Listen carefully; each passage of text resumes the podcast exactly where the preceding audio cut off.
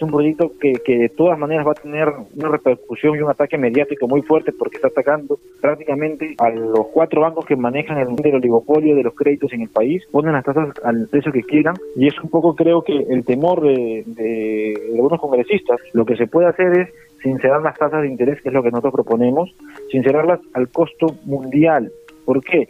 Porque no puede ser que Chile, que es un país libre mercado completamente, pague 36% como tasa de usura máxima y Perú pague 132% si es que nos pueden poner más, porque en Perú no está catalogado en el diccionario de ningún, ni, de la, ni del BCR, ni de la SBS, la palabra usura. Es decir, usura para poder determinar cuándo es usura y cuándo no es usura. Entonces lo que nosotros proponemos en este proyecto de ley es que se cree este término usando el split financiero como lo usan otros países. Es decir, si a mí me pagan por mi ahorro un 1.75%, está bien, el banco tiene que ganar y es, normal. Entonces que me cobre cuatro o cinco veces que me pagan a mí por mi ahorro. Es decir, si yo pago 1.5 que me cobre 6% o 7% de interés. Pero acá no pasa esto. Acá me pagan 1.78 y me cobran 101%. Entonces estamos hablando de 80 veces la diferencia. Entonces los bancos obviamente siempre ganan.